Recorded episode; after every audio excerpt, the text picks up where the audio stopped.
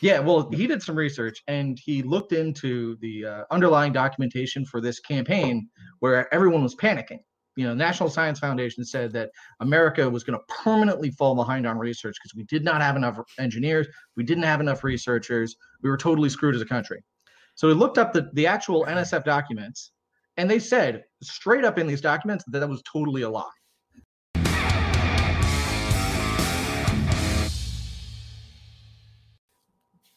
All right, and we're live. So on today's episode, we've got an interview with AJ here. Uh, we had an interesting uh, conversation on Facebook that led to this interview. So let me go ahead and bring up the.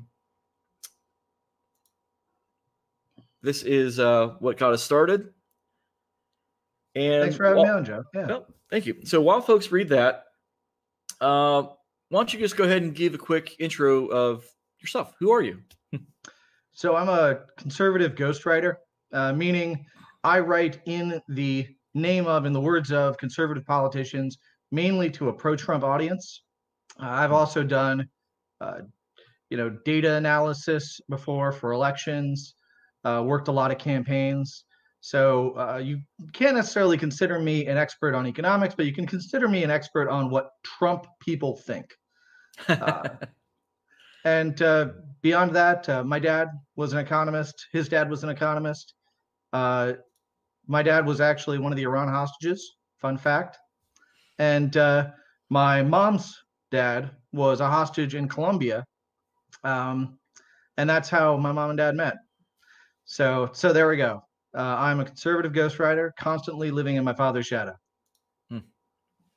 That's very interesting. That's that's something, man. Well, hopefully you don't follow in their footsteps. That's that's definitely yeah. the plan. But then again, I am in Northern Virginia, you know. Mm-hmm. So my dad was taken hostage by Islamists. My granddad was taken hostage by Marxists. So you know, for all I know, Richard Spencer could show up here with some neo Nazis and uh, complete the Hollywood trifecta. Jeez. Of yeah. uh, of terrorists, terrorists. So um, we'll see. Hasn't happened yet. Hmm. Good. So uh, getting back to the tweet, or not the tweet, the uh, I keep saying that the Facebook post. Yeah. uh, let me bring that back up so we have it. So as I was saying behind the scenes when we were in the green room, it's uh, I see it as being less anti-capitalist and more anti-globalism. And being a Trump supporter, I would imagine it's more nationalist. But when people hear nationalist, it's like, oh, it's not what people think. It's just you're not wanting a lot of H-1B visas, allowing people to come into the country, and then putting Americans out of work or suppressing wages. And that seems to be a very consistent theme in people that are like pro late stage capitalist uh, motifs. It's that yeah. you know, wages hasn't gone up in the last 40 years. Well, there's a lot of reasons for that. One yeah. is the supply of it's supply and demand is what it is. When the supply of labor goes up, yeah, wages are going to stay down. That's just the natural order of things. Uh, if you have if you double the available pool of M and M's, well, then the prices of M&Ms are going to just stay flat or go down. That's just the way it is. So, uh, yeah, I see a lot of uh, what you were saying before. I, it's interesting. That's why I had you on. All right. Well, uh, I'll, I'll go a step further than that. So right. it's not just that, uh, um, you know, I want higher wages for American workers, which I think everybody should want. And it kind of uh, drives me nuts when you see in on CNN or in the New York Times people talking about, oh, you know, it, it could really slow economic growth if wages go up. Wages going up is the point. Are yeah. you are you high? All right, so so that's uh, my step beyond that is that a lot of this economic activity, a lot of this uh, this outsourcing, a lot of this importation of foreign work labors uh, labor is not actually producing anything. It's not producing any wealth. My point is that uh, speaking broadly, you are not a boon to the American economy if you import, say, a million workers and you save X amount of money uh, for your company, but you cost the country significantly more hmm. because those workers are either half of them are on welfare, number one, and number two is a lot of them are, say, committing crimes and dealing drugs and killing people. You know, rape, whatever. And I'm not saying that all immigrants are like that. Most legal immigrants are less criminal than your average American. But the reality is, is that on a cost benefit basis, that increase in profit for the company does not translate to an increase in wealth for Americans or pretty much anyone. It's a uh, it, it is a less than zero sum game when you're you're basically uh, creating conditions where um, where yeah the company's making money but you're not actually producing any other wealth. You're just shifting costs onto other people which is why i broke it down into three parts. So rent seeking uh, and oh geez we're, we're, let's take a look at my tweet again. My, my tweet not my tweet my Facebook, but yeah so uh, rent seeking leveraging externalities and wealth transfers from workers and taxpayers uh, to shareholders so um, let me stop you for just one second. So I think you were touching on something it. that's really important. So I grew up in the Midwest, in the Rust Belt, and I saw the firsthand effects of what happens when you start outsourcing a lot of these jobs or bringing in foreign workers to, to displace the, Amer- the, the the local workers. Yeah. And sorry, there's a cat here. That's what I thought it was. Okay. So yeah, so uh, it all goes back to Ross Perot and that giant sucking sound of jobs going overseas or leaving the country. Yes. And I was at ground zero when that happened. This is one of the reasons I voted for Trump is he's bringing these jobs back. People don't remember that Ross Perot was a real contender. He could have yeah. won the presidency if he hadn't had like a personal breakdown in the last couple months. Well, he backed out of it and then he came back yeah. in. It, it's it, it is what it is. But what he said was spot on. He was president in that sense. NAFTA came about, jobs went away. So now here we are on the back end 25 years later. Yeah, about that. No, yeah, about that. And uh closer to 30 years. And geez, time's flying. And now we're seeing this reverse with Trump, where he's bringing he's kind of like thrown the walls up physically and and you know metaphorically. Yeah. And he's uh changing the game. And a lot of the globalists who are in charge of these companies or billionaires can't stand it because now they're going to their access to cheap Hold labor is going away. Cat, shut up. Sorry. So, yeah, that access to cheap labor is now going down, mm-hmm. and that's that's a problem because it's going to impact profits in a sense. But you've got to do this balancing act between corporate profits and satisfying your ta- uh, your your shareholders, which is me, mm-hmm. and then you've also got to balance it against what's good for the American economy, Americans in general. Bringing in cheap labor from overseas is not the answer, in my opinion.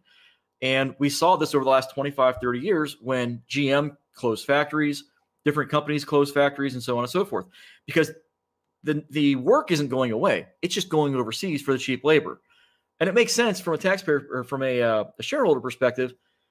But at the same time, because you're getting that cheap labor, you're going to lower the amount of costs. Mm-hmm. The, the revenues stay the same if they're generally speaking, but their net income goes up. It's the same thing when you see uh, mergers and they start slashing the workforce. I can't blame the management. That's smart if there's cost yeah. savings to be had. But at the same time, you've also got to balance it against what's good for Americans. And this is where I like Trump, what he's been doing from that sense. We are limiting the inflow of cheap labor, and we're also putting the tariffs on Chinese goods and all that.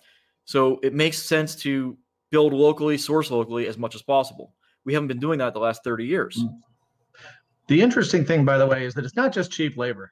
Um, I would recommend that uh, people look into the papers written by Eric Weinstein. So he's this, uh, yeah, lefty uh, physicist and mathematician who wrote literally 20 years ago, 2002, this paper about. Uh, you, you, remember the, um, you know, the crisis of a labor shortage in engineers yeah. and researchers in the 90s. Yes, I did. Um, yeah, well, he did some research and he looked into the uh, underlying documentation for this campaign where everyone was panicking. You know, National Science Foundation said that America was going to permanently fall behind on research because we did not have enough engineers, we didn't have enough researchers, we were totally screwed as a country. So we looked up the, the actual NSF documents, and they said straight up in these documents that that was totally a lie. That in fact, uh, they knew that the current the the then extant market conditions meant that wages were going to go up for researchers and uh, and engineers, and that they were going to have to hire more women and minorities, and you know that those are traditionally the things that happen when you have a labor shortage. Labor shortages don't exist in the long term in capitalist free market societies. And that's kind So- of getting back to what we were saying. It's Yeah. if you allow the free market to be the free market, without it's it's a balancing act. You've got to be. Do you want to be insular and then risk shortages? But then you're saying that there was no shortage; it was all a myth. So if well, I mean, there was a shortage temporarily, which would have been solved if they allowed wages to go up. But they said specifically, explicitly in the documents, our government was saying that no, it's in America's interest to drive down wages for scientists. So they lobbied successfully for all of these visa carve outs to get tons and tons of foreign researchers and engineers to come to the United States, which arguably is good for the country in certain ways. But uh, Weinstein details how this kind of created this interesting ghettoization, he calls it, where by lowering uh, working conditions and lowering wages, paradoxically, this exacerbated an actual working uh, an actual shortage of engineers and researchers because Americans didn't want to go into these fields and have to compete with somebody from China, communist China, which is by the way a totalitarian like communist state right, that has been stealing tons of our intellectual property. And every couple months you see in the news about how you know some you know dual use technology or even just some civilian technology is being stolen by the chinese. And that's part of the reason why is because we just you know brought in a ton of foreign laborers from totalitarian societies to research our technology for us and just get totally our minds are blown when they start stealing our tech So check this out, right? So with Trump's tariffs, we know that Trump, uh, that uh, China, China, they steal a lot of our IP, just like you said. And this is one of the reasons why I've been investing in Microsoft, even though they're still at all-time highs. They're one of my top four companies. mm-hmm. If this is a big if, big 48 point bold font, if yeah we can get them to stop pirating all of the software that they're stealing, Microsoft's income, their revenue from operating system sales would double overnight. absolutely So that's a ton of potential upside yeah from this renegotiation we're doing with China. So it's just a, a quick departure from that. No, and actually, I think uh, relevant to from again, I'm not an expert on economics. I just grew up talking about it. Um, but uh, how can I say that? And I've studied it a lot. But um, when it comes to the president's trade deals, you know, vis-a-vis, you know, your your viewers, what they care about, the market. I think that the market is uh, is definitely expecting President Trump to succeed here, and the market is expecting that even, even I mean, at this point, if you look at the fundamentals of what's going on with Trump and China, uh, we're gonna win. The Chinese can't Oh, yeah. hold out forever. They are Well, I think we completely already have. dependent on us. I absolutely think we already have. We're already over the hump. It's Yeah. just the writing's on the wall. We're just waiting for them to finally acknowledge it and start giving concessions. Well, and, and, And this we've a coronavirus thing, yeah, it's a what's perfect that? example. The what is? uh, the coronavirus thing is a perfect example. Hmm. This is a totalitarian society where you know uh, a, a handful of people locally get this brand new virus, and the local officials cover it up. Um, pe- you know, doctors who try to speak out, blow, try to blow the whistle, end up disappearing, and then they'll say it is like, "Oh yeah, this person died of the virus." Sure, buddy, sure. That actually happened And- with one of the uh, the, the lead Yeah. guys that tried to get the word out. He ended up uh, catching it and died within Yeah. a couple of days. What, Which what I mean, you said, know, absolutely he true. ended up catching it and died. Well, for those that don't know, their uh, infection rates shot up, 50, almost doubled. It went up by 15,000 or so people overnight because two individuals, two officials were busted cooking the books Oh, and they actually they fired them. They trying to get rid of those guys. yeah. 15,000 new cases. I forget what the actual death rate. It skyrocketed though by because they've been cooking the books like you said. even, They're even hiding more it. than cooking the books one of the things that they've been doing this is something that local whistleblowers have been saying and it's it's tough to tell what is truth and what is lies in a totalitarian dystopian nightmare society Right. but the whistleblowers are saying uh, the police are going around and welding people's doors shut They're not just saying it. We've seen it on uh, online. exactly, on video. Got it on video. Yeah. Yeah. and then they're saying that everybody who dies because the government disappears them or locks them in their homes it doesn't count as the you know part of the official death rate so Really? Yeah, this is something that. Oh yeah, absolutely. That's that's part of the game. Wow. Is that uh, you know if if the government if if you don't die in a hospital after receiving a formal diagnosis, you don't get part to be part of the official death rate. I, I've yeah. never heard of that. Yeah, no, that's so we can expect things will be much worse in China.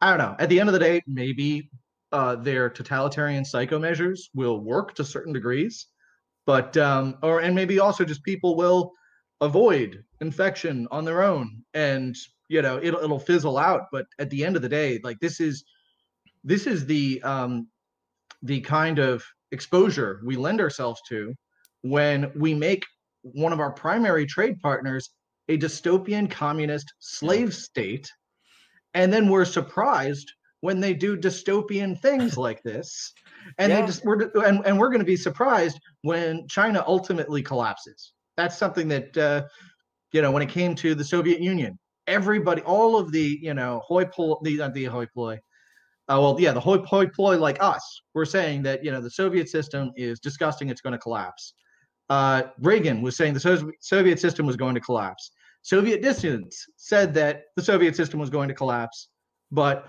all of the Washington establishment experts said that the Soviet Union was going to keep on going forever, and we just had to make peace with them. And then they they just completely imploded, and nobody was prepared to deal with it.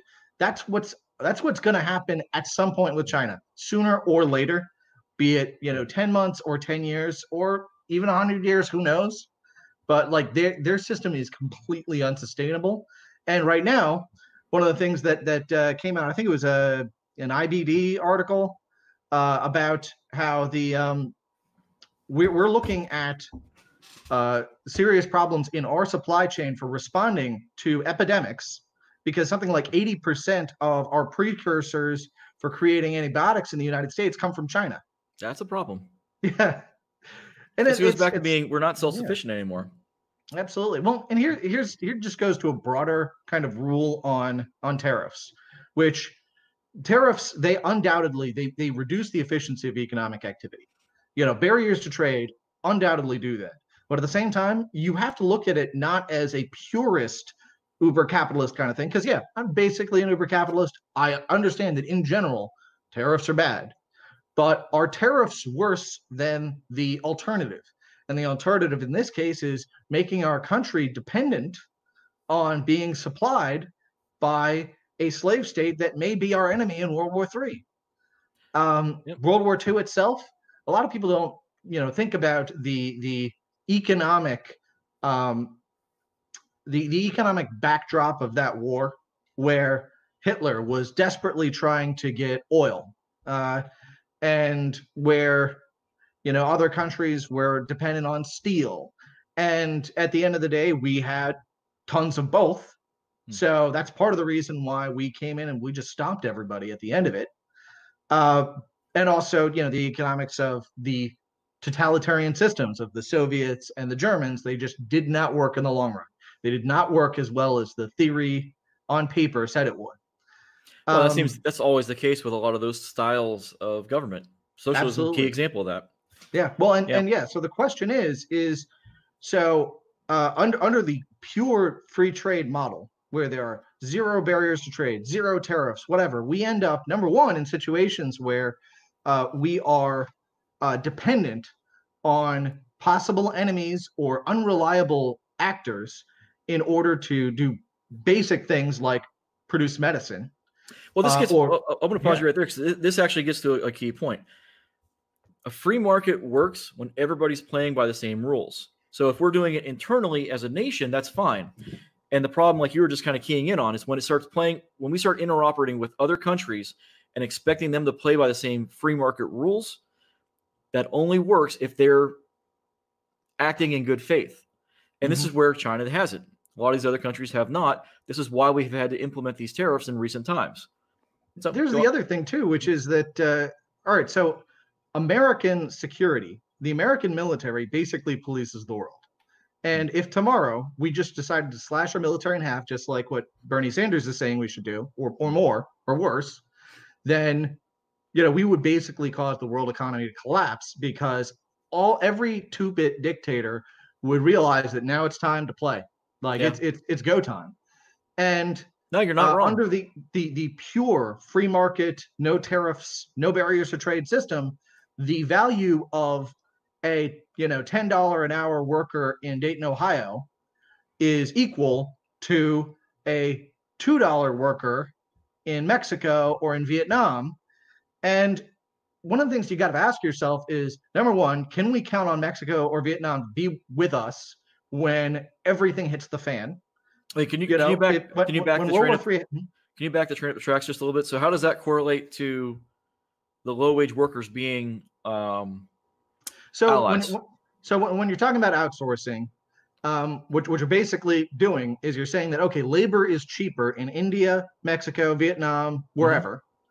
So it makes economic sense to have those people doing the labor and Americans not doing the labor because Americans are more expensive. That's just the pure economic argument. Well, it is, but the question then becomes, who's going to buy the goods if they're only making two dollars an hour in these other countries, and you've just eliminated Oh, the jobs Well, the answer, the answer is doing simple. all the the people, the, the answer is simple. Is the people in, uh, you know, the the rich liberal coasts like that. That Hmm. is the answer. The the analysis has been done, and they found that uh, while overall GDP rises to a certain degree, uh, what you see is a wealth transfer, basically, which is one of the things I was talking about. Uh, you see basically the money flows differently. The money flows to the richer people, the cosmopolitan people. Um, it flows, for instance, to the people who, um, you know, hire illegal aliens to uh, raise their kids for them, or mow their lawns, or clean their Mm. toilets. Th- those are the people who are are are winning and succeeding, and the you know industrial workers in the Midwest are losing and dying off, and you know killing themselves with fentanyl, and uh, yeah, th- so And this gets to the point of what we talked about this behind the scenes. This is one of the reasons why I started this channel is to it's the red pill of finance for a reason. Mhm. And it's that secret knowledge, that hidden truth that people can now do something that they've never been able to do before. And it kind of juxtaposes against your statement a little bit that this is the first time in human Mm. history we've had access to the tools of building wealth. Namely, we've had the removal of the barriers to entry to the stock market, that being trade fees and the introduction of fractional shares. Mhm. All it takes to become a millionaire now is a hundred dollars a month, an M1 finance account, and about 40 years at the average market rate of return. That's all it takes. If you can get an IRA, a Roth IRA, you max Mhm. that sucker out, you'll have several million dollars. If you start at 18, when you hit 59 and a half, you will be well into a multimillionaire status. Yeah, All it takes is time. It's that compounding interest, uh, the power of compounding interest. What uh, Albert Einstein once called the eighth wonder of the world. Those who don't understand interest pay it. Those who do understand interest earn it. hmm Yeah, and it's And- also it's important for Americans to understand that uh, yeah, you really do have to. You can't count on Social Security. You know, Right. you can't count, count on Social Security to be there for you. You can't count on Medicare to be there for you. You can't count on the government to bail you out. And nor Uh, should you- you. Yeah, That's the key and- thing. But I think we've got to reframe our thinking n- Oh, nationally to be more uh, individualistic and ruggedly uh, self-sufficient. Mhm. and- entrepreneurial, if you will. Well, Yeah. that too, but also less reliant on the government. And Mm-hmm. one of my cousins just made a good point about this, and she's kind of echoing stuff that Candace Owens says that the introduction of uh, was it the road to hell is paved in good intentions, and we saw this in the urban black community of which they are a part of. And you've had all of these bleeding heart liberals who just threw money at that community to raise them out of poverty, and all it did was it just destroyed the nuclear family in those communities. Absolutely, And 100%. and I like that they're thinking outside the box in a sense of, look, we need to get that out of our heads and start focusing Yeah. on what Oh, we it's can do It's, to build it's wealth. happening to the rural white community too. If you Oh, look yeah, at it, it's you know, happening same- everywhere in the country. Yeah, yeah. I mean, if you look at the Being uh, reliant on welfare, the government as provider, father, and so forth is a Yeah. huge problem that's affecting everybody throughout the. Uh, sorry, cat hair too. oh yeah, It's through uh, throughout the country. yeah. It's- no, it's- it's it's, it's it's- terrifying. Well, so like yeah, I said, the wealth is being concentrated on the coasts, on the coasts, whereas everybody in the middle of flyover country, they're really suffering. And I think this is why Trump is so popular. He's Mm-hmm. giving these people hope, and, and he's also walking the walk. He's bringing these jobs back. Abracadabra, bitches. yeah. So yeah, Yeah, it's uh, it's pretty interesting the way that it's shaking out. I think, uh, well, yeah, the the point that I, I didn't want to forget was that um, you know when it comes to tariffs whatnot is okay so uh, the value of labor is basically the same in a completely uber capitalist mindset between somebody in america versus somebody in you know the uh, in in vietnam somebody in mexico whatnot. Um, americans beat the evil empire two evil empires. You know we we beat the soviet union the most evil mass murdering okay maybe the second most mass murdering uh, country in the history of the world yeah china is the biggest you know china china is by far the biggest mass murderer in history was it a uh, Mao? Uh, hmm? yeah Mao, Mao I think yeah he uh, the the the great leap forward the cultural revolution they killed like i think well over a hundred million people over the course of a generation uh, between um, the, I think all the co- all the communist socialist countries together was like 120 over the last in the last century. Something like that. Yeah, no, like yeah. basically a dozen holocausts stacked on top of each other. That's communism in a nutshell. That nobody seems to talk about. Nobody, yeah, exactly. But uh, but yeah, so we we beat Hitler. We beat the Soviet Union. Don't Americans get like a little bit of uh, credit for that? I mean, at the end of the day, why are we setting up our economy such that American workers are worth the same or less than workers overseas? I'm, I'm just asking because an American worker here, there are all sorts of barriers to hiring American workers. There are much less barriers to hiring foreigners to do the same jobs.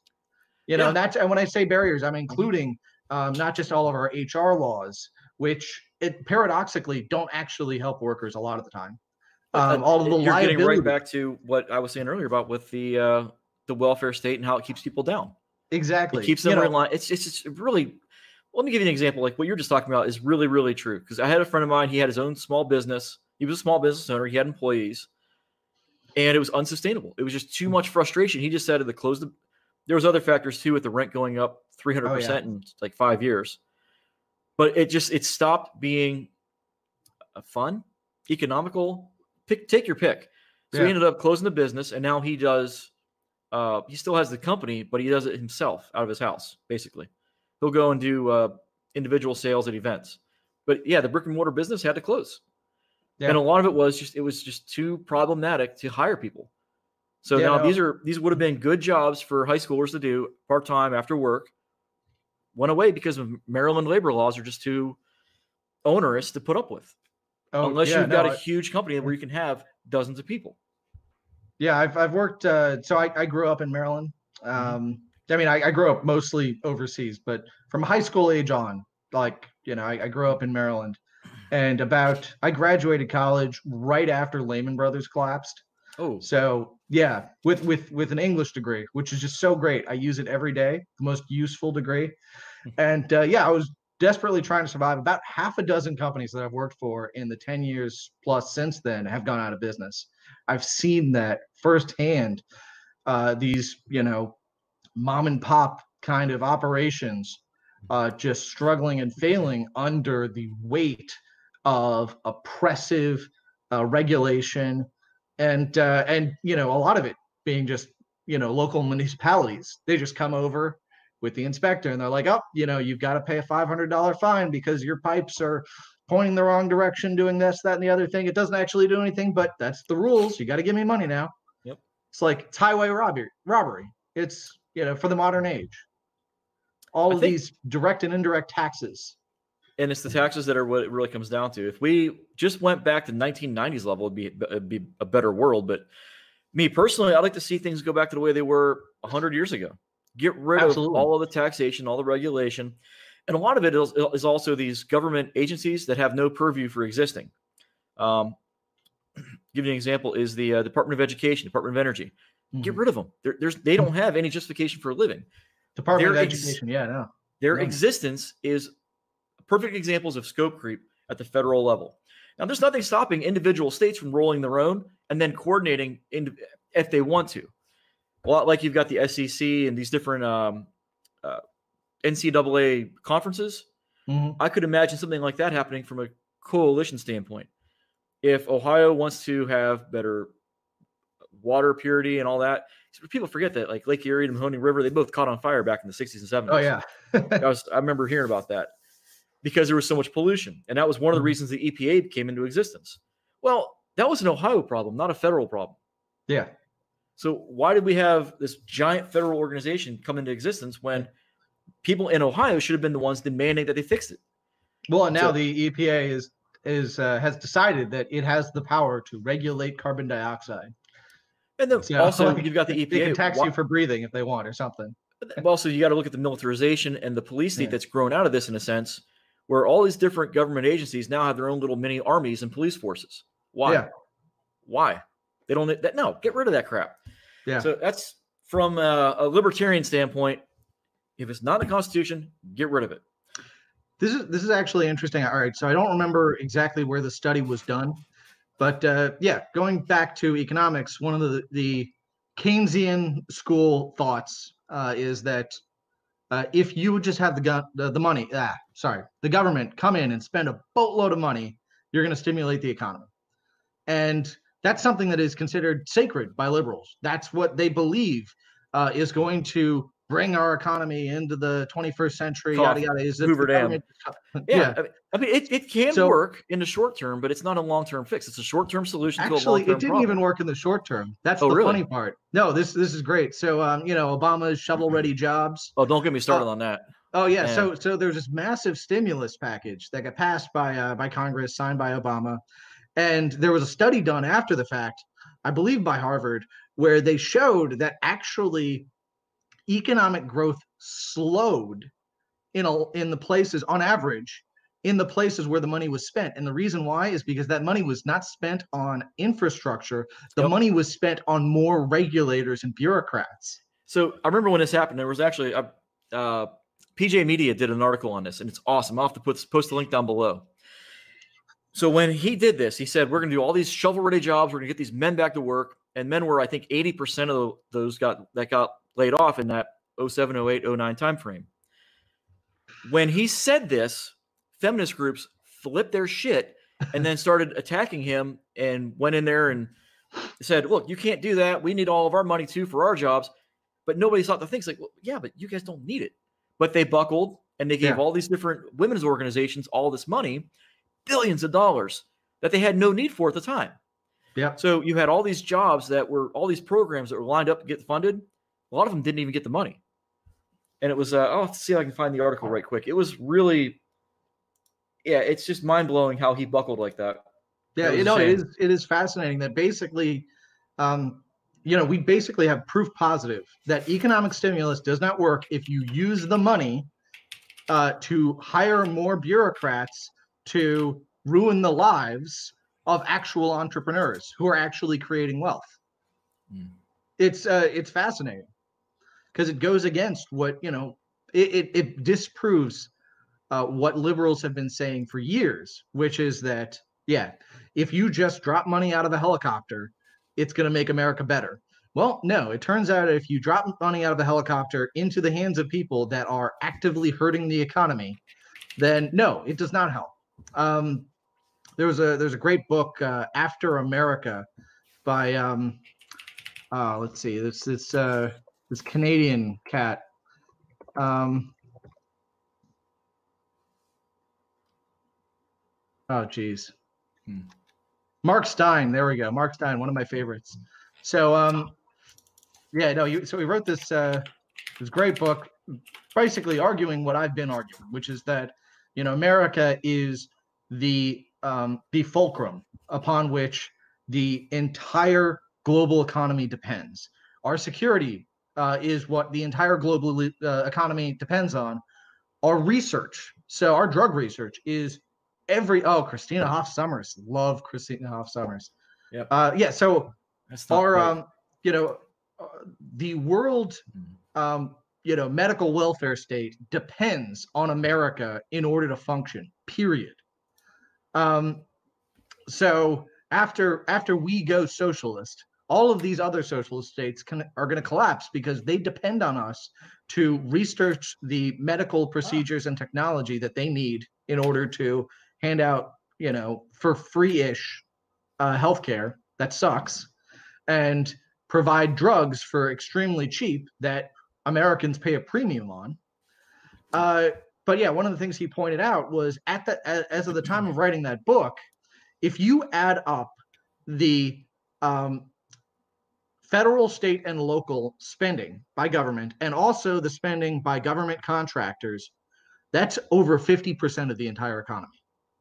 As can, you, like, can you can you say that again? Because this is important. I think people need to hear this. Yeah, this, this is really wild. So, as of the time that uh, Mark Steyn wrote that book, which I, I think was you know 2011, something like that, if you added up all of the spending by government, so that's state, local, federal, and also contractors, that was over 50% of the entire economy. So half of the American economy was regulating the other half. If you, th- I mean, it's it's insane if you think about it. When the government 100 years ago used to be like five percent of the American economy, and the American economy was gangbusters.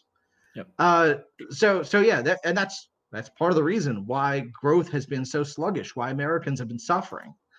Now, uh, the other thing he pointed out was that uh, if so, pe- people are, are, are talking about how one of the things economists talk about is that your your country's in trouble when your uh, your debt as a country exceeds 100% of your yearly product, your gross domestic product annually.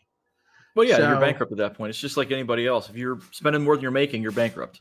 Exactly. Well, yeah. If if if what you make in a year is significantly less than what you owe total, you're in serious trouble. Now, what he did was he did the math. Was if you actually, uh, you know, look at the American economy, the American government like a business, like an actual, you right. know, how you know you follow generally accepted accounting procedures, and you factor in uh, the unfunded liabilities in the future. So, Social Security, Medicare, all of that.